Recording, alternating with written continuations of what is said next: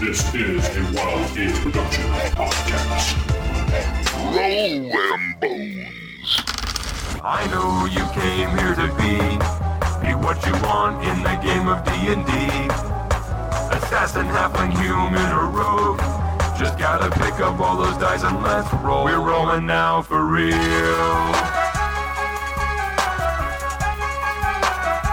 We're rolling now for real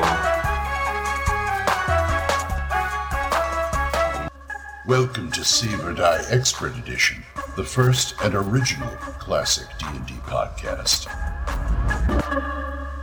Good evening and welcome to episode 134 of Save or Die Expert Edition, your source for all basic expert fantasy and D&D related podcast info. I am your host, DM James, and with me tonight is DM Glen Hi.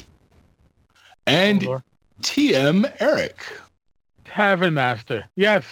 Hello, yes, folks. He is here. You know, it's funny. I gave you a five countdown, and I did the two one silently. Before on SOD, they always Vince would always do it silently. So I'm going, what the heck's going on? He wouldn't have. He wouldn't have the video. He wouldn't have the video. So I was like, Vince, are you still Mhm. there? Shut up! I'm counting down. Okay, whatever. Tonight, we're going to continue our discussion of different BX classes, and we're going to go into one of the uh, race as classes. We're going to begin with elves. yes. BX, And Mentzer, BX elves. Mentzer, Moldvay, Cook, uh, Holmes. Holmes, you name it. Yep. Should we throw it all the way back to the original three books? Um, uh, we could. Actually, I'm I'm opening my big mouth because I don't have a copy. I don't have. I don't and I either. Never, It'll- I it'll- never looked at them. It will be a lot of us pretending like we know what we're talking about, which is Do I, have, do I need to go to my? Do I need to go to my? Oh, do I? Can I get it from my bookshelf? I think I can. Uh, continue on without me Whatever. for a moment. so. I think Why we am will I be. surprised. I think we'll begin tonight by uh, Glen. Which version of the BX Elf do you tend to use, play, and run at your table? Which version of the BX Elf? There's only one BX Elf. Well, you know what I mean. I say BX, I mean basic. You know that. I can't go to my show because I'll be right back. Oh, I have headphones on. I'm sorry. Um, no, I, my favorite is always going to be the Rules Cyclopedia Elf. Okay. I like. And is there any particular reason for that? Um, because I have Rules Cyclopedia. Actually, let me modify that, saying I also like the BX elf because I played a lot of Labyrinth Lord. Mhm. And That's why I, uh, most of my uh, BX gaming has been Labyrinth Lord. Mhm. Um, even All oh, there's Erik with his his white box, the original D and D white box, not Swords and Wizardry white box. Um, I'm the same way. My most of my elf experience comes from actually Rules Cyclopedia and uh, and Labyrinth Lord.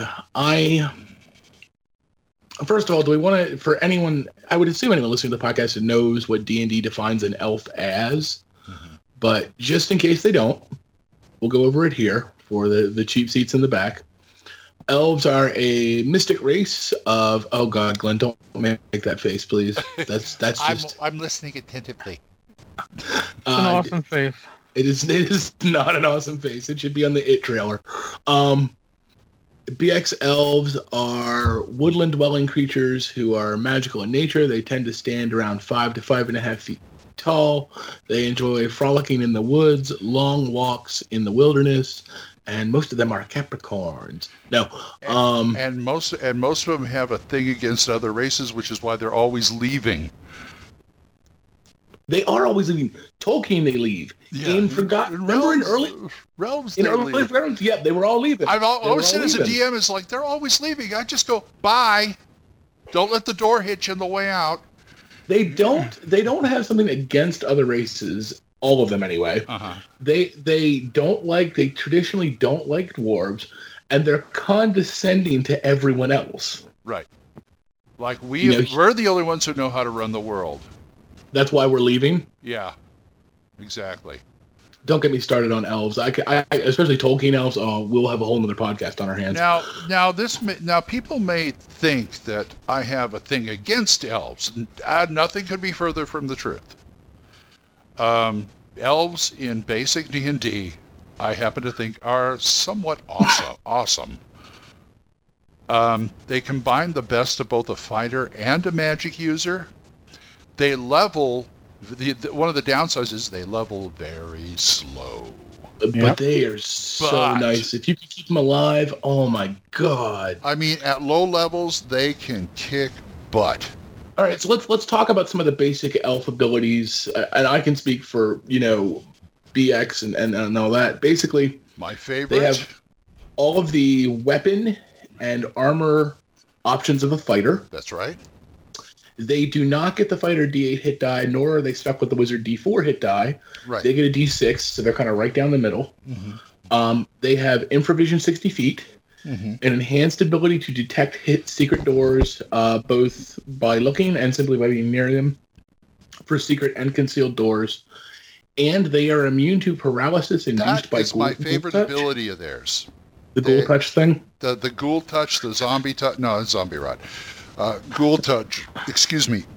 And because Matt? my, because when I when I when I played, the DMs ran a lot of undead, Mhm. and it's like, yeah, And- they can cast spells as a wizard with the same progression. that's right. Um, and unlike a wizard, if, if you read closely, at least in, in uh, Labyrinth Lord, Mhm. It doesn't say no what that you can't cast spells in armor. It simply says wizards, who are normally the only ones who can cast arcane spells, can't wear armor. So technically, elves can cast spells in full plate mail. That's right because they are technically not wizards. That is correct. Even though they have spell books, they memorize spells the same way as a wizard. They use scrolls the same way as a wizard. Got it. and they are for all mechanical purposes a wizard. Now, is there any differences in the RC, Glen? Uh, looking. And they, and I know in BX they max out at tenth level. Yes, they do. That's that's one of the downsides is you got the uh, demi-human uh, level caps. But for the power you get, I mean, you're effectively a, a fighter and a mage at the same time. Okay, okay. Here's here's here's one here's the downside. One of the downsides, for instance, a fighter. Let's take a, a regular old fighter. Fighter experience level. To get to second level, he needs 2,000 experience points. To get to third level, he needs 4,000. Let's go over to the elf here. The elf needs to get to second level 4,000 experience. At the third mm-hmm. level, 8,000 experience. Now you're thinking, oh my God, that's terrible. No, no, not if you're that strong out the gate. No, no, way. it's not. No, it is not. And you know It's- what? it- A- after 10th level, you can still get stuff, but you get attack ranks. Now, I don't. I'm not as familiar with the RC. How does the attack ranks go? Is it like additional attacks per round, or your your attack uh, modifier increases, but not as fast as a fighter? Uh, I'm looking here. Uh, see, they got C, D, E, F, G, H, which is supposed to mean something, and I can't really find it right now. All right, and Uh, Erik's now, Erik's. Go ahead. Yeah. Now, say, let's see, 11th, say they're 11th level. They get the fighter combat options, two attacks per round, possible at this Okay. level. 11th, Okay. 12th, 14th level, automatically takes half damage from any breath weapon. Oh, and that's right. Elves have increased base saves. Their saves start out lower because they're demihuman. That's right. I forgot 12, about 13, 14, 15, 16, 17, 18th level, three attacks per round. You know, what's the XP to reach 18th level? 18th level is two two two million six hundred thousand experience points. I don't think I've earned that much XP in 30 years of gaming. If you want to go, if you want to go three million, you can get to twentieth. And Well, this is a you game that goes to what thirty sixth level. RC goes to 36. Now, Erik, as I recall, in, in the the the uh, three little white books, uh, elves work quite a bit differently. Yeah, because a- and obviously by looking at the white books compared to the later versions of how they treated it, Uh huh. it's it's not even it's not multi-classing like you might know from AD&D, and it's not dual classing like you might know from AD&D. It's simultaneous. That, oh, You- isn't you that are- what- isn't that the one Yeah. where they have to decide every day? Okay, I'm going to be a fighter today. Well, every adventure. Okay, so you start an adventure and you're either a fighter or a magic user, and if you're a fighter, you're earning your experience points as A a fighter. fighter. Okay. Uh, so the limit limited the fourth level as a fighter, eighth level as a magic user. However, if they have magical armor, they can wear that and still cast spells as a magic user. Ah. There you go. So like if I wake up, if I would sit down to a session and I say this session, I want to be a, I'm an elf and I want to be a fighter for that session or for that adventure, I should say, I can't access my spells. The way I read it, that is correct. But I've I've seen people read it differently. I've seen people say, "Well, adventure could be every day, so when I sleep, it's like I learned that now I'm going to be a magic." Now, can you imagine uh, having a track? Well, okay, this day you earned the XP as a fighter. This day you earned it as a magic user. That sounds like a nightmare. That drives Yeah. me crazy. Right there. That'd drive me crazy. um, so, like in uh, the RC, they only go up to 10th level, which means they, they're capped at 5th level spells. hmm But Oh, still, fifth level spells is still like some. I mean, that's like teleport, and I mean, you've got some nasty Yeah, spells. In Which there. is which is nice for the DM too, because you can still have a character that taps out at 10 and still have him be a threat as an NPC to the party. There Mhm. could be master mages, elven mages out there that can give them a hard time. And I know that in in the BX rules at ninth or tenth, I cannot recall which because I don't have the book in my head. They can establish kind of a woodland stronghold, Yeah, and they befriend all the animals in the air, like within a one mile per level radius, and the animals will tell them what's going on. right. They're also better at finding secret and hidden doors. hmm Um, So now, when let's talk about what it what it's what it means to you guys to, to play an elf. Um, I, I have have a deep dark confession to make. what's that? I'm going to make it publicly here. Um, normally, I, I really dislike elves. That's not the deep dark confession. That's pretty much an open secret.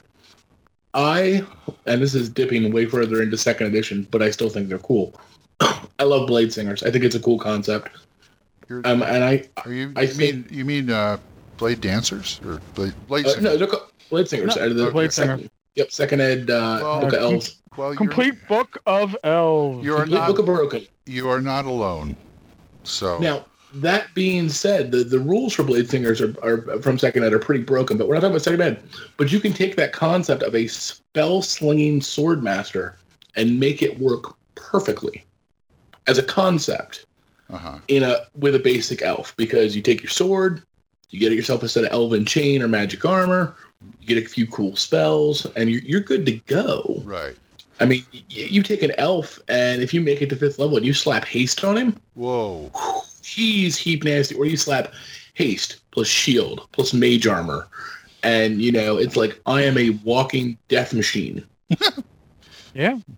Um, so I, I feel like that there is there's a lot of interplay there. Um, I've seen. I know that I have talked with uh, Pete Spahn, who wrote the Amherth setting. Right. Right. He says in his home games, elves don't get magic user spells; they get druid spells. I think that's a really neat way to do things because it reinforces that tie to nature. And I think I, and it's funny because that was a house rule I would allow my players to choose at character creation. Basically, Okay. high elves cast magic user spells. Wood elves cast druid spells. That's the only Spe- difference. Speaking of BX, um, going over to Labyrinth Lord for a minute. We Mhm. played when we played Labyrinth Lord. We, like a lot of people, we use the Advanced Edition Companion. Mhm. Uh, and it's interesting because uh, we had parties with um, classed elves and races class elves in the same party. Now, how did that play out? Because I've never I've, I've heard of that, but I've never done it. I've never had that in the same group. it pretty much balanced each other out. I mean, we, you know, I've seen, I've seen, uh, I've seen instances where the classed elf, say the elven uh, cleric or something like that, said, okay, okay, call the elf. We got some undead here, and I can't turn them. That kind of thing. you know? so it's like, get the elf out here, and just kill him. Mhm. Now, what I always found interesting about elves in in the basic incarnations was when I think elves, I think archers, but Uh-huh. yet, at least in uh, Labyrinth Lord, elves. I mean, while they are good in combat, as good as any fighter, they're not particularly good with ranged weapons. Not like halflings who get a bonus. Right. It's all based on their Dex, and I thought that was an interesting, considering the tradition of oh, the Legolas-ish, elven archer Right. you, you don't really have that with the BX Elf. They are, for for my wheelhouse, I always go back to Tolkien. They are much more Elrond. They are highly skilled in magic, and they are trained warriors, and they're kind of like a little bit of everything. Um, and that's also why they're probably which, which is inter- which is inter- which is interesting because in Ru- Rules Cyclopedia uh, Mentzer, um, they automatically know how to set lance charge and all that. Mhm. It's very far from being arranged a ranged uh, weapons master. That almost reminds me of the old um, AD&D Elven Cavalier. Yeah. You know that that's that's what that reminds me And of. of course, Um, they can they can take uh, you know weapon mastery just like a fighter. You know, if you want to get into that. Uh, well, that's a whole.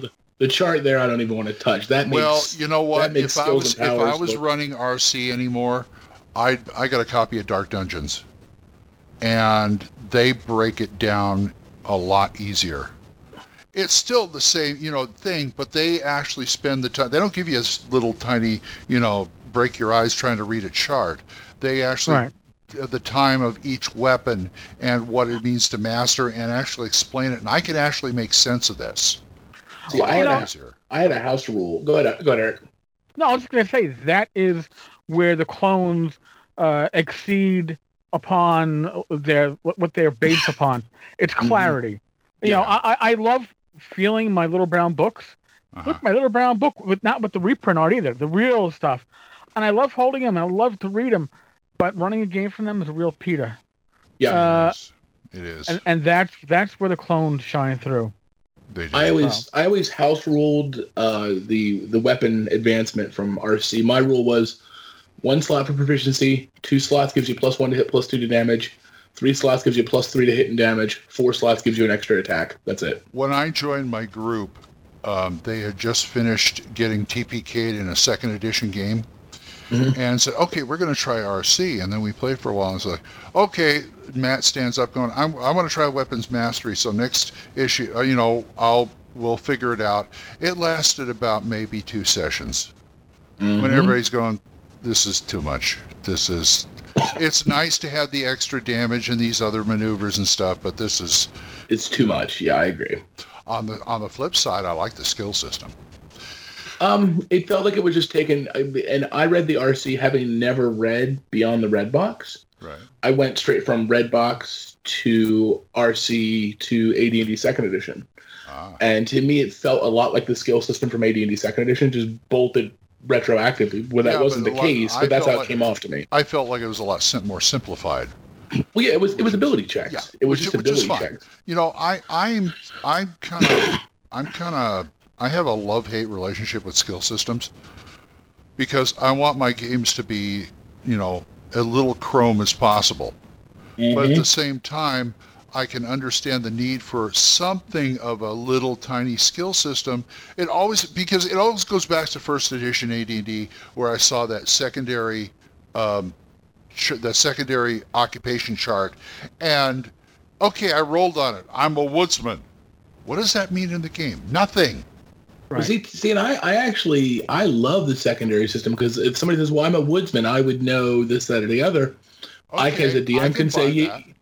I can say, okay, yay or nay. I can, I can veto it or accept it, and I can say, all right, well, then give me a wisdom check to see if you can find any tracks. right I'm so, or I'm so, I'm sorry, no, you're a fisherman. You wouldn't know how to track people in the woods. okay well i buy that but i just saw it in there and i'm going this leads nowhere and uh, i come to find out later i've read some stuff that that when they talked to gygax saying uh, they were supposed to have like some kind of system for that but it got cut from the book or something or it never made it to the book or something like because it looked like something that was supposed to lead somewhere but it didn't hmm and it always bu- and I was glad it was there, but it always bugged me, you know, as far as like this is why I like skill systems, is the fact that what did your character do before he was an adventurer?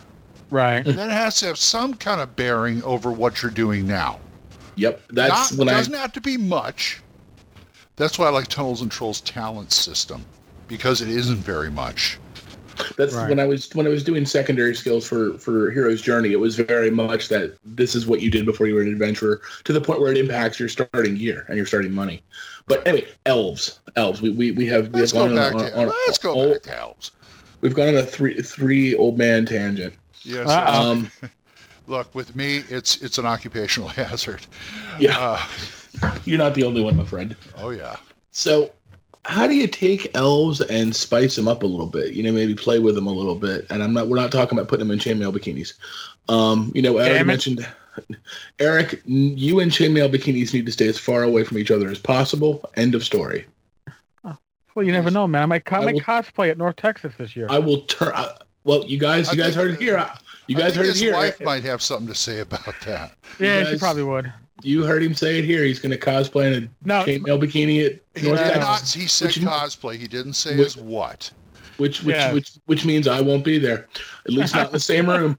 Um, oh, the photos will tell all. Well, I keep oh, trying you, to get. you leave I, the I- photos, you leave your photographic evidence. I keep of trying to get Mike. I keep trying to get Bad Mike to do Satan with a thong. So Dude, No, people just like a mental just image in my head. That which I'm seeing right now can't be unseen. Oh my god. Bad Oh, be glad, we're. Yeah. be glad we're recording. Um, Oh, So- that's not what the listeners are saying. oh yeah, I know. Um, so let's talk about uh, kind of like changes or how you play elves or what you do them at the table, so they're not just fighter magic users. Well, are, talking, are we talking like uh, stat wise or chrome wise, or just like the way the world's set up to deal with elves? Chrome wise, what you do in your settings, how you play them at your table, whether as PCs, NPCs, whatever. You know, Okay. what do you do? What do you do if they're if they're God forbid drow? Oh, You know, yeah, exactly. I mean, you know, you go to the gazetteers, you have the dark elves, You do give shadow elves, shadow um, elves. That's it. Yeah, which are a whole different. They're not even drow. They're just something completely different yeah. that gets gets overlooked a lot. They're Unless, actually unless, kind you, of unless you play the old Capcom D and D uh, video games. yes. I mean, they even gave gave uh, shadow elves their own gas. They did. They did. Very good one too. But uh, how do you change it? I I talked to my friend Corey on Thaco's Hammer, and he has a really unique take on elves in his world. Um, his elves got into a lot of trouble with everybody way back millennia, um, and people don't like elves because remember in, in what is it, The Hobbit, where the uh, elves wouldn't help out the dwarves with with Smaug Mm-hmm. and they got Yep. that's how the animosity started. Um, Well, they kind of did something like that to the rest of the world. They sort of hung them out to dry when, you know, some cataclysmic thing. They fought fought them back, but it's like elves are not very well liked, and they keep a low profile. And every time they show up, it's like they're very apologetic, and they're Well, not that- haughty at all.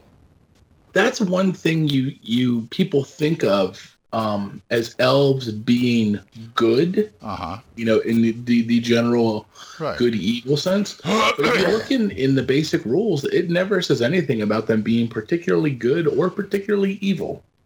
Well, well, you got the three alignment ac- three alignment access system. You know, Mm-hmm. there's a lot of play in there, a Mhm. lot of play, which is why I like the three alignment system. I tend to prefer the three point system as well, if any alignment is used at all. But I'm also a firm believer that using three point ninety five to ninety nine percent of people in the world are going to be neutral. Yeah. Yeah. Um, Uh, But actually, looking in the OD&D with the three-point alignment, elves are under law and neutrality. really, they're under Wow. law. Because in, Law is- late, Law is good. Have to Yeah. remember lo- lo- law and chaos, which was, I'm assuming, based upon uh, the old Moorcock. Elric, the Moorcock and the Elric stuff. Mhm. Um, but they really treat law as good and chaos as evil. It's not when you get the non-alignment system where law and chaos got broken away from that assumed. and what swords and wizardry is like the five point? Swords and Wizardry uses three point. Oh, they use three Um, point too. That's right. Uh, uh, I know BX uses three point. RC uses three point. Uh, Holmes uses five point, I believe. Yeah, you're right. um, there was a and- recent one I just reviewed that uh, used the five point also. I think it was Black Hack or something. Or- Black Hack uses five point. Or Black Hack or White Hack. I can't remember which one.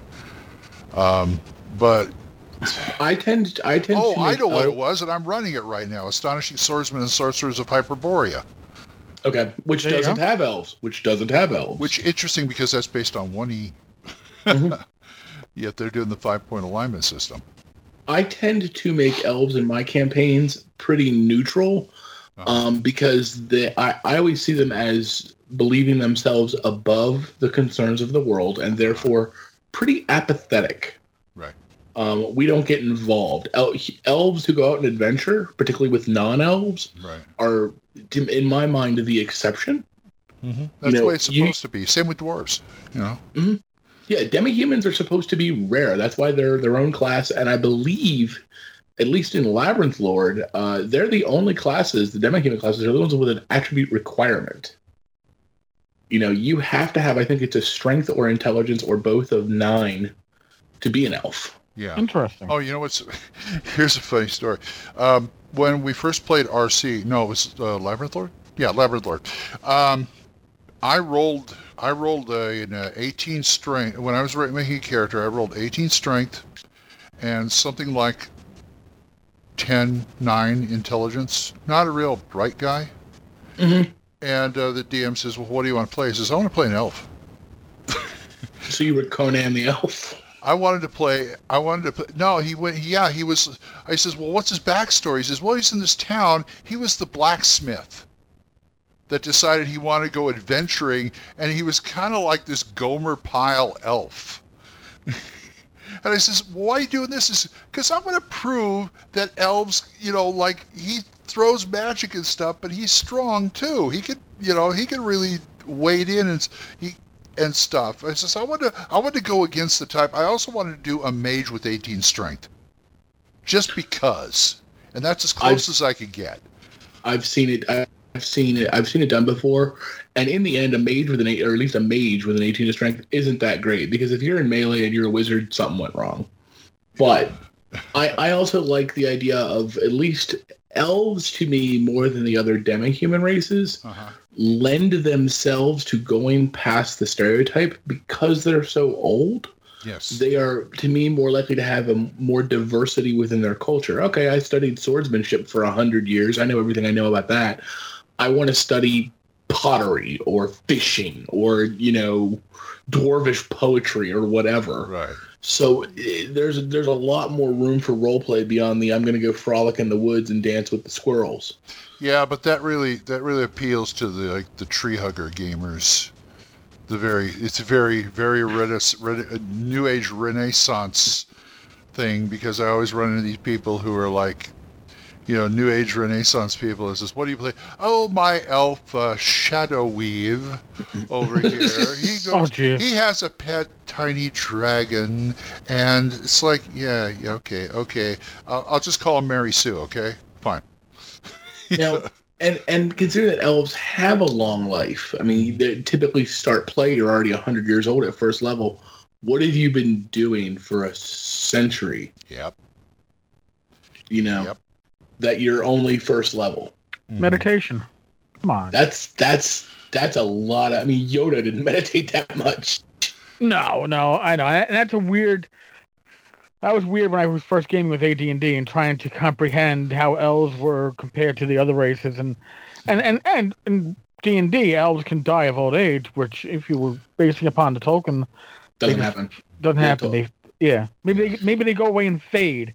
Mhm. But uh, the other thing with the long life of the elves that I, in my mind, they're you're more apt to find elven hermits, the people that That's you know, interesting. and, and and it's gonna be the hermit's like, well, my granddaddy visited old man Fitzabomb, whatever the guy's name is, and it's like, you know, they might even not know. Might, is he an elf? Who knows? He's been alive for the last three hundred years, sitting in this little hermit place, surrounded by animals. You know, Just like you're doing now, surrounded by animals. oh yeah, like the, the cat saying hello. Hello, yeah. Uh, cat. and and that lends itself to another interesting point with elves is age gives you a lot of tends to make you a very wise person It but does. if elves are I've if seen elves are s- go ahead No, I've seen them played like that. Yeah. but if they're sequestered in that if they're off in the woods meditating for 100 years they're not going to have a clue what's going on in the world because that's that's three generations of humans who have grown up had children That's and right. are two of which are at least dead, if not three or four generations dead.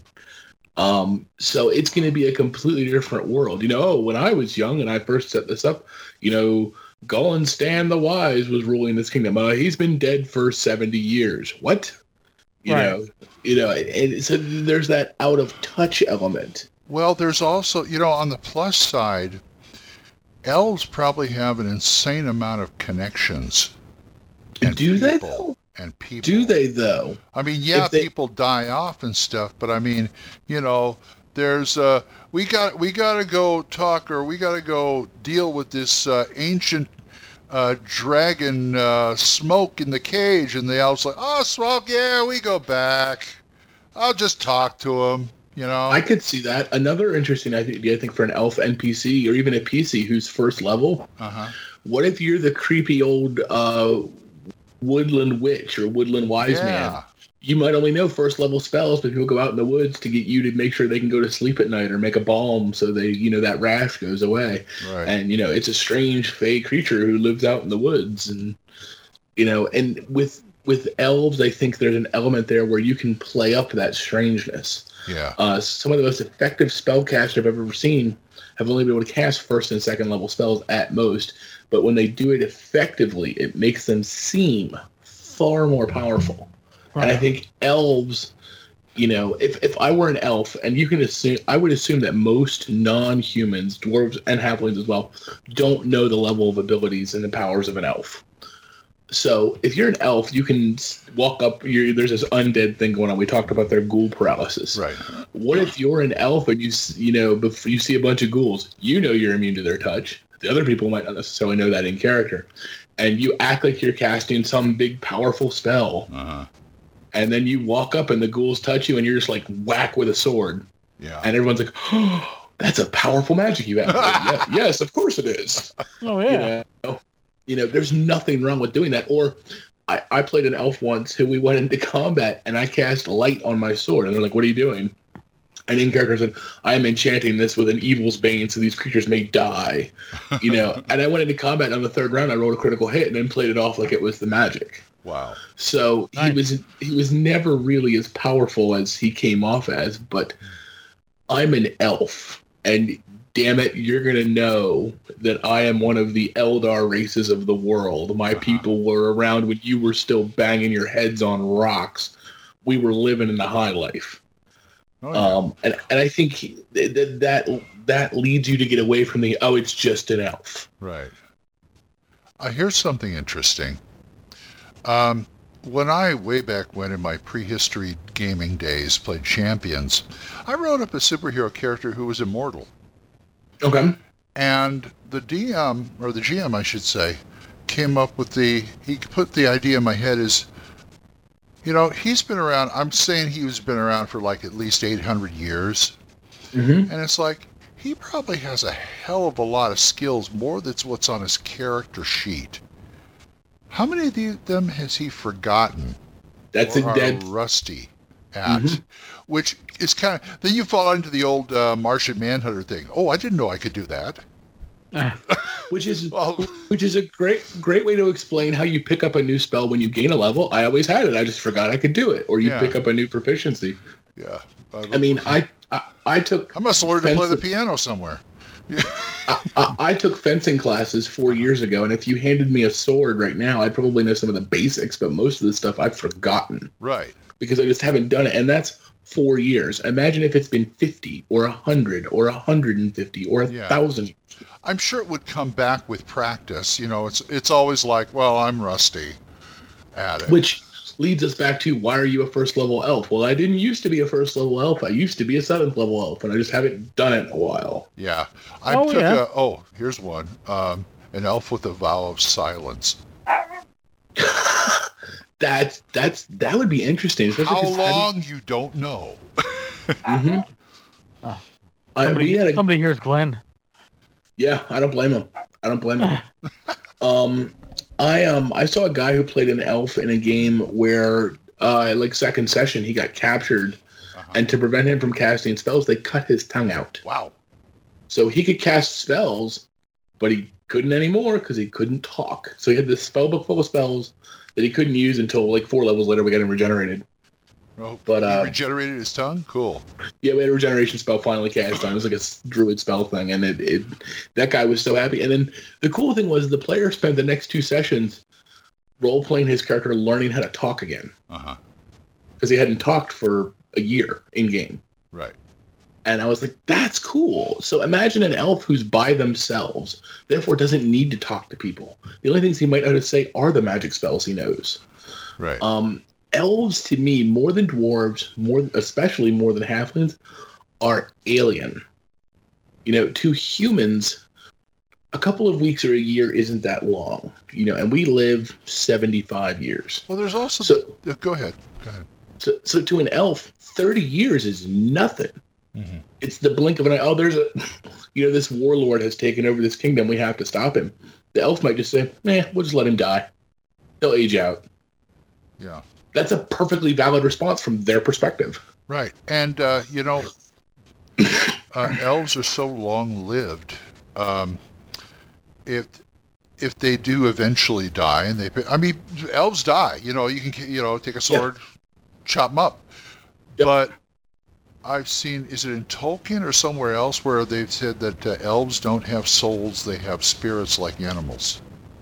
In And Tolkien, and, so they re- and they so they they re- basically reincarnate into another baby elf. in in Tolkien, the way it works, it's a little, and I, I know Tolkien uh, fairly well. Um, the way it works is elves can't age and die; they don't die from old age. Right. Um, a good example is in Lord of the Rings and the Tolkien setting. Galadriel is older than the sun. Wow. literally she's older than the sun she's like 35,000 years old um and when elves die their soul or their spirit goes to basically this hall where it waits and just hangs out and in a very very few rare cases the soul has come back and i think that is why in d&d So it's like Elves? an elf, elf Valhalla type thing. it's it's more like an elf doctor's waiting room Oh, okay. you're not you're just waiting for for, for the creator of the universe to tell you what happened and that's tolkien but i, I think it, it ties to d&d because in most versions of d&d elves can't be resurrected they can only be reincarnated That's right. and that is a huge deal which means if you play an elf most of the time you only got one shot at it if you Yeah. die you are sol Well, if you take or sol True. but if you take the, the, the, the, the conceit that elves, when they get killed or whatever, reincarnate as another elf, baby elf, whatever, it makes it interesting for the players who lose their elf character. Where, oh, i think so like, you know, they can Oh, come yeah. up with another character, um, maybe two characters, maybe they lose a couple more characters, and all of a sudden they turn up this, they come up with this elf who seems mighty familiar to the party. Mhm. He may not remember, or maybe he does remember. You know, well and here's a question what if he got reincarnated as something other than an elf Well, if it's a that's- really that's You know? always the the problem with those kind of You know, spells. what if he comes back as a human or a goblin or you know Or a something gelatinous cube. I don't know. well that's another problem entirely you just put them on a sandwich and you know take some tom to be right Ooh. Ew. Yeah. but you guys don't do that It's No. not kosher. Uh, oh Uh, but I'm bummed. It's a New York joke. Why, you don't like that stuff. Anyway, um, yeah, if he came back as a, uh, like you said, a uh, goblin, there'd be a problem. Now how do you use elves as antagonists? Because they're typically portrayed as neutral at worst or good. And i'm not talking about drow. Drow are easy to make antagonists. They're just they're evil because they're drow. And you can, Um, well, it's very, very easy to make a high elven priest or something like that over some kind of fanatical um, cult or something. Because, you know, maybe, oh, maybe he's the, uh, the cult of this one god who grants immortality. Which would be funny. Well, Look at me! if, if you're an elf Yeah. and you've been meditating for 200 years and you come and walk out of the forest and there's all these humans on this land that land was yours when you started meditating that was yours and you Do come the out old uh, Native American thing. so is the elf right these humans have been here for five generations but he's been here the whole time and it was his land True. you know the, there's the, the- to me the thing about about playing elves and portraying elves properly is they are so not just humans with pointy ears and magic spells they have such a different perspective and Right. a different mentality and, I- and i feel like that is easily forgotten um, Um, when when players sit down to play them I think people should observe, you know, go back to read Tolkien, of course, but observe the movies the way they show the elves in the Lord of the Rings films. Because not only is Legolas, I mean, when Gandalf was lost and they were all crying and stuff, he's just standing around trying to figure it out. Well, and there's And, there's and during Helm's Deep, that one guy who died, you the look on his face like, I'm dying. right. He has Yeah, no that's idea what he's experiencing. Well, and, and there's there's little things you can do as a as a DM to show off elves not being human um, and to be being truly magical.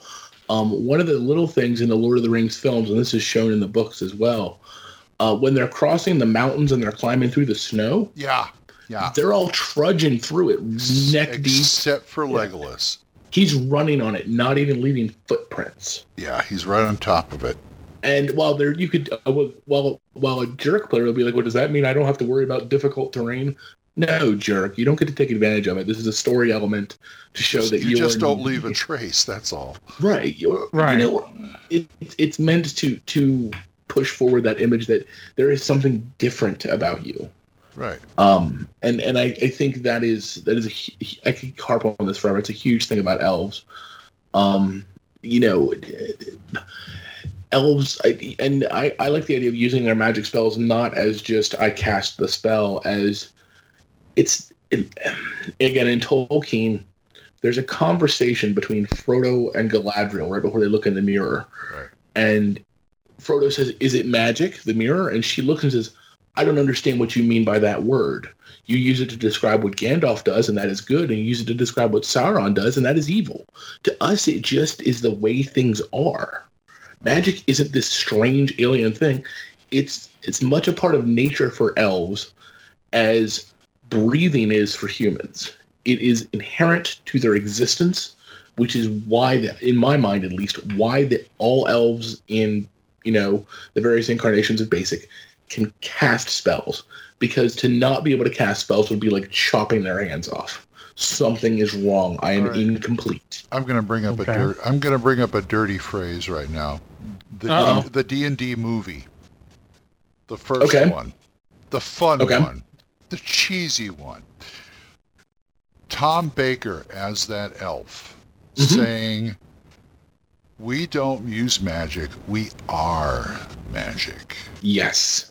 Yes. And it's like you for for a bad movie, you really hit the nail on the head right there. hmm Absolutely. And I, I think that's very, very, very accurate. Um, you know, it, it's just it's part of who they are. Um, and that's in a in a way that, you know, human mages in D and D, one of the interesting things I think that gets forgotten about when you make a character is a lot of times you roll to see how old your starting character is. Uh-huh. Optionally. And thieves can be as young as like 14 or 15. If you look, almost always human magic users are in their late 20s or early 30s. Right. That means they've just started. So humans spend 30 years learning to manipulate the most basic magic spells, detect magic, crap like that. Elves do that naturally, which means, in my mind, when an elf casts detect magic, it's less him casting the spell than him concentrating for a second. And mechanically, he still needs to have his hands free and all that crap. But in my mind, it's more he picks up a sword or touches a magic statue and is like, there is some strange energy in this, you know, that he can feel. Mhm. Whereas the human has to, like, you know, basically do a formula. Right. And, and that is something that I I think is important to portray in elves. Like, they- they're not humans. Science they're really versus not. science versus craft. Yes. Yep. Yes. Well done. Yeah, that's that's Yes, the way it's I very see much it. so. Um, saying that, then there's the adventurer elves who like cut cut away from the norm, hmm uh, which is the player characters. Um, they've got to have a slightly different viewpoint. I mean, yeah, they have the elven viewpoint of being alien and stuff like that, but there's got to be something else there to make them pick up a sword and go off in quest. To risk to risk what amounts to other species as immortality. Right. You could hang out in the woods and spend 700 years studying, frolicking with the squirrels, and mastering your craft. Or you could pick up a sword, go hang out with the savages, and probably get stabbed in the process. Why are you putting every putting a 700 year future on the risk uh, or a certain future your future at risk to go out and swing a sword with a bunch of, of what two elves are morons, short-sighted morons. Right. You know, and in Legolas's case, it is because it's important. Well, know, it- it, was this- also this Elrond. Well, Elrond also thought it was important too. That's why I kind of. I didn't see. Yeah, but I didn't see Elrond going. That's true, but Uh, he. Did, I didn't well, see did Elrond refor- going. He did reforge the sword. For- No, no, no, no, but yeah, but he didn't go himself. Okay. I know. I he know didn't- he was on. I know he was part of the party who were on the way out. Well, here, here's it, again, again my Tolkien craziness. Elrond to me is is a great example of a name level elf. I've built my stronghold. I have this great magic power. I'm retired. I'm gonna hang out here. Here's a cool magic item. Here's a sword that's plus one, plus three versus evil. Here you go, human fighter. Go take over the kingdom. I'm gonna hang out here, and when you succeed, actually, really, whether you succeed or not, in five years, I'm bouncing. Um, and Legolas goes off because Legolas is young for an elf. In in Lord of the Rings, I believe he's only like, and he's a young elf. He's only like two or three thousand years old, which to Tolkien is young. Right. Um, whereas, and if you are an old elf, you remember Elrond has seen what the human world is like. He fought Sauron. He fought in the last alliance of men and elves. He was on the slopes of Mount Doom. He watched Yeah. Isildur And that's a whole fall bunch to of evil, basically. That's a whole bunch of evil. Uh, a whole bunch of elves putting their immortality on the line because of it had to be done. Right. Right, right. And and one of the things in Tolkien and I think D and D is that that elves who do that and demi-humans in general who do that are rare. Are are are very rare. The exception, not the rule. And I have always taken it, and I, and I could be wrong here. Excuse me if I'm pontificating or making an assumption. That the idea is that at least in in the older basic edition of D and D, once you hit name level, the idea was that you would build a stronghold and retire Yeah. that was pretty much it. You Yeah, know, if, if you if you busted your tail for a couple of years and you made it to ninth level and you built your stronghold, you took on apprentices, you retired the character, and the apprentices probably became your new character. Yep. So, and to me, that's what Elrond does. You know, Rivendell is his stronghold. That's what Galadriel did. Lorien is her stronghold. Yeah. You know, in D and D terms, Right. If you were going right. to put it in D and D context, It just happens to be the capital of the Elven, you know. Yeah, but it's still a stronghold. Yeah, Um, and, I- and I, my my my brain my brain always goes to Tolkien. It's just like it's the way I'm wired, well, that's that's that's okay. You know, you know, it's a good thing. you know. And and and I think it shows up in other races too. Dwarves are expected to build a stronghold, and it says in the at least in Labrador for and establish a clan. You are perpetuating your people. You know, Interesting. halflings halflings only go to eighth level because halflings go out usually to do one or two things. I don't know, save a dwarf kingdom, throw a ring in a volcano. I don't know, whatever they do, and then go home. You you go Right. there and back again. You don't go out and adventure indefinitely for no reason. There's not this So there's human got to be concept something. of There's dwarf. got to be something else in here that makes them do it too. Mhm. So they're wired in a certain, a little different way than the normal halfling, elf, dwarf, whatever. Yeah, I mean, I mean, look at look at again. again, Back to Legolas. What does he do? He he goes out with these humans and this dwarf and these these little like midgets that he's probably never seen before. And by the end of it, Legolas is so changed. He calls a member of a race he hates his best friend. That to me is a strange person who is clearly outside their cultural norm Oh yeah. And it- and it happens so quickly. The, the the events of the Lord of the Rings, from the time they leave Rivendell to the time they destroy the ring, is from December 25th to uh, I believe it's the last week of March. So you're Really? talking three months That's it. from the time. That's it. And in three months to an elf is like dinner. Right. So over the course of, of, of you know what to us would be a couple hours. Well, still with the Legolas human life, went- that's pretty. That's even with the human life, that's pretty quick. Three months. Mhm.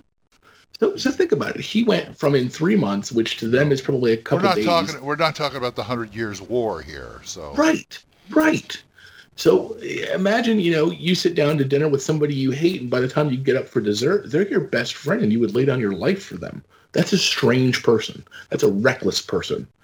And that's what makes Legolas an adventuring elf. He doesn't take that long perspective. If he sat down and if he sat down and considered it, maybe he would.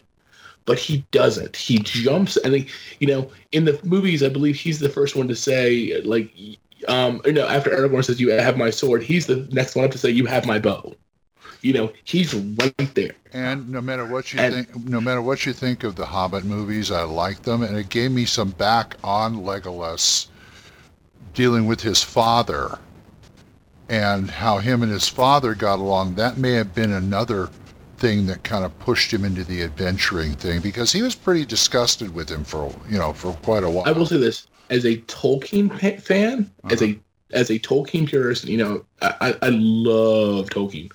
I hate those movies as a purist. They're a great example of a D&D movie. Um, True. Very there's a lot of fun D&D stuff in there. I don't care how you take Um, it. I and just like Legolas it. is Oh yeah, yeah, and and it, I'm not to tell anybody what they like and what they shouldn't like. I know, I know. But uh, but Legolas's father to me is more an example of how most elves act. Right. We are interested in ourselves, And the that- preservation of our kingdom. Right, but that also shows how Legolas is sli- wired slightly different from his dad. Says, Mhm. "Come on, Dad, wake up, look around, look what's happening." You know, Mhm. you want to stay here and just brood, fine. They're just going to be tearing this down around your ears. Right. Yeah, And the elf attitude is, well, they might do that for 10, 20, 100 years, but eventually they'll all die and we'll be fine. Whereas Legolas is Right. like, that doesn't make until, it okay. until, until until like an orc or a goblin comes over and sticks a uh, sword in your back. You know, Right, that's basically right. what his thing is. It's like, look, we got if you want to wait that long, that's fine, but we got to keep them off the doorstep. Mhm. Yeah. Um, I, I- not to to sound political or historical, but to me, a good example of elvish philosophy is actually America in World War II. We're neutral. We're neutral. We're not getting involved. We're staying over here. We're not getting involved. It's not our fight. It's not our thing. Until Pearl Harbor. Yeah, And then it was, wait a minute. And like elves, once they were awakened, it changed the course of the world. It changed the course of the world. And I know that's my own Amerocentric centric Well, no, attitudes the coming old- through, I'm the sure. Right. the old Toho, you know, quote. We have We've awakened the sleeping dragon. w- w- woke up sweet, a sleeping giant and filled him with resolve, hmm which is our biggest mistake. Yep. And to me, that that is how elves should be portrayed. If, if you're playing a traditional elf, something awoke your resolve. If you're not playing a traditional elf, then you're a little bit cracked and something's wrong. Right. And maybe your your buddies were glad to see, you. oh, we sent Bill off because, you know, he wanted to go talk to humans, and why would Yeah. he do that? You And know, that's that's, weird. that's what makes good stories is the one that you know the one person or whatever that uh, goes against the norm. So, and that leads me to another point I want to talk about, and that's Elvish. And I, I say Elvish because it's Tolkien. It's D and D. Most of the time they say Elven, and I the two are interchangeable. Um, Elven magic items. Now you think about boots of elven kind, cloaks of elven kind, Elvish chainmail, all that kind of stuff. None of which are given lightly. None of which are given lightly, and they are not the limit to the extent of elf magic items. And they they shouldn't be, at least in my mind, too. In elf, it's not thought of as a magic item. This Culture is item. yeah, it's a culture item. The, the the cloaks they give again, we're going back to Tolkien. The cloaks they give the Fellowship, they never call them magical. They say they will shield you from unfriendly eyes. There's never a word magic said. Um, and I, I always imagine if if the magic of elves is a natural thing to them, if it is something that they do inherently as a craft, you're going to see more things like cloaks and boots than you are swords and arrows because Makes if they're sense. isolationist they're not going to be at war a lot and one of you know my favorite uh, magic one of my favorite magic items in all of tolkien is is the elvish rope it's a rope Oh, that doesn't I know. does doesn't come untied until its wielder commands it and to me Right. that is one of the singular most useful magic items ever And if you go Damn, by yeah. the if you go by the Lord of the Rings movie, it looks like a piece of twine. it does well in the books do you know what it's made of What? hair Okay. it's elvish hair Wow. Yeah. And Oh, and that's you- interesting. Um, and there are things like you know you can take that and make any magic item and give it that elvish flair. Like you have you know the elvish way bread from Lord of the Rings. What if that's just rations that don't go bad? Sure, that doesn't sound like much, but that's really useful. Uh-huh. I have I have a little one pound square of food here that can last a month. It doesn't have to be stored. It can get wet. It's not going to get damaged by the environment. Um, Oh, hardtack. The- No. yeah, it's it is Basically. it- it's elvish hardtack. It's exactly what it is. Um, the the magic. There's a scene in, in again. Yeah, lembas bread. Um, there's a scene in when they're crossing the, the, the snow mountain we were talking about earlier. They they get worn out a lot. They get tired, and Gandalf keeps giving this thing that is referred to as the Elvish cordial, which makes you think it's a wine. And every time he gives it to them, they become refreshed and reinvigorated. When last time I read Lord of the Rings, I immediately thought that's a potion of cure light wounds. Oh, They're taking damage from the environment. Gandalf is giving them giving them a potion of cure light wounds that the elves made. Okay. And, and I was just like like it's it's that that kind of magic is all around you and, and already in the in the D and D books. It's a matter of how you describe it, what you call it, and you add a little bit of culture into it. And that can work for any kind of magic item. What if it's a dwarvish brew known to reinvigorate and hearten the soul? You know, here have this awesome dwarvish ale that happened okay you drink it and you heal you know the dm rolls die by screen it's three points of damage wow really that's so cool player doesn't need to know it's just a potion of cure light wounds Yeah. It's just yeah. you know Exactly. Very nice. Very nice. Anyway, um, that just shows you people that elves in basic D&D, which are race as class, are not just elves. And you know, there's Mhm. nothing wrong with giving them professions like an elf and cleric. They just would. Well, that's a whole other thing about breaking out the braces class. That's a whole other episode. So, uh, any final words on uh, on this, James? um let's see. Any final words on elves? Uh let's see. I had something i wanted to say. Oh yeah. Mae govannen which is an elvish greeting in tolkien. Um i believe it or not i loathe tolkien elves. I think they're horrible vile selfish people but i understand the mentality Interesting. How about you, Um, Erik? Oh, sorry. Go ahead. no go ahead go ahead Erik, you got any final words on elves? yeah, I'm actually biased toward dwarves, but nobody would have guessed that. Um, no next thing you're gonna is next thing you're gonna say is that i prefer halflings No, no, no, no. Zach is a gnome. But uh no, I, I always found I came in to play with uh, first edition, and I always found that elves were um overpowered compared to others at low levels and underpowered when they lost their curve hmm due to XP, especially if you triple classed, because you could do Wow. everything. You know, fight a magic user thief. There, you were great for those first, you know, handful of sessions before you fell behind and everything. Uh, if you're gonna play an elf, I really do think you have to go in with a vision of what you want it to be, because that is going to define not only how you're going to play it, but especially if you have a choice of class, what class is going to fit best. Elves have uh, options. They're the only class besides the only race besides humans that can actually cast spells hmm in original D and D, basic D and D. Um, actually, I think even AD and D, elves and half elves. Gnomes could be illusionists but that's it Uh, oh, that's right. But elves are like gnomes are like uh, elf halfling hybrid anyway. Don't you dare compare my beautiful, wonderful, shoeless people with those little bastards. With their little like you know bells in their toes and their little No, pointed hats. That's no, not okay. It's not okay. no, no. But uh, no, it's, a fun class to play. I still prefer dwarves, man. I can't wait to do a dwarf episode. We will. I'm we all will. in. I'm all in. Okay. And my final word is, I really think before you play an elf, elves are awesome in basic. I think they're they're fantastic. The, that's the other fantastic race after no if they ever add gnomes. Blasphemer. I like gnomes. Deal with it. Anyway, I really think you should talk to the DM and find out, like any demi-human in a fantasy world, how the, the fantasy world treats a demi-human like an elf. What's the, you know, what's the prevailing attitude towards from the common person for an elf? Because there are some worlds where you don't want to play an elf at all because they, you know, it's almost like playing a half orc. you know, you're gonna get you're gonna get shunned. You're gonna see. I would talk to the DM and ask him first. What's the deal with the demi-humans in this world? Then, if he's, you know, if it's halfway reasonable, go ahead and play an elf. I mean, they are kick butt. They really are, and that's my final word on it. And they're an investment. When you were playing an elf, you Oh, were in yes. the long haul. Oh yes, yes. If you could avoid that sword in the back, you're good. You're good for the long haul, man. Mm-hmm. Even my blacksmith dwarf, he he got up to like seventh level. His name was Smitty, You- by the way. Your blacksmith elf, you mean? Yeah, elf. Yeah, his name was Smitty. Of course. You know how he retired?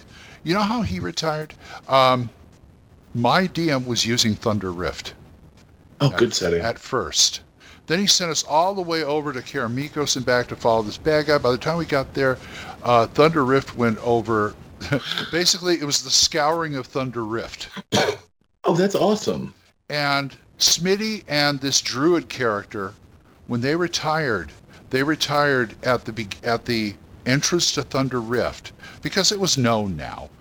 And basically, he was trying to. They were trying to get people to come back. The, the druid was trying to restore the forest and stuff, and Smitty was trying to get people to to. He be, he became like the mayor of of this town, trying to get people to come back into Thunder Rift and repopulate it. Come on, great place to live. The druids making trees, all this other stuff, and we're fi- he's trying to help fix it up, and that's how he retired. Nice. Yeah, it was it was a lot of fun, a lot of fun. All right. Speaking of retirement, I think that'll close us out for the episode. Never, never. Okay, No, no, yeah. definitely, Oh, not that definitely. retired. well, I'm already retired, but anyway. Okay, well, um, I guess we say goodbye, huh? Yep. Uh, all right, folks. This is DM James signing off of episode 134 of Save or Die Expert Edition. Say goodnight, Erik. Good night, Erik. Say goodnight, Glen. And I have nothing cheesy to say, so I'll just say goodnight.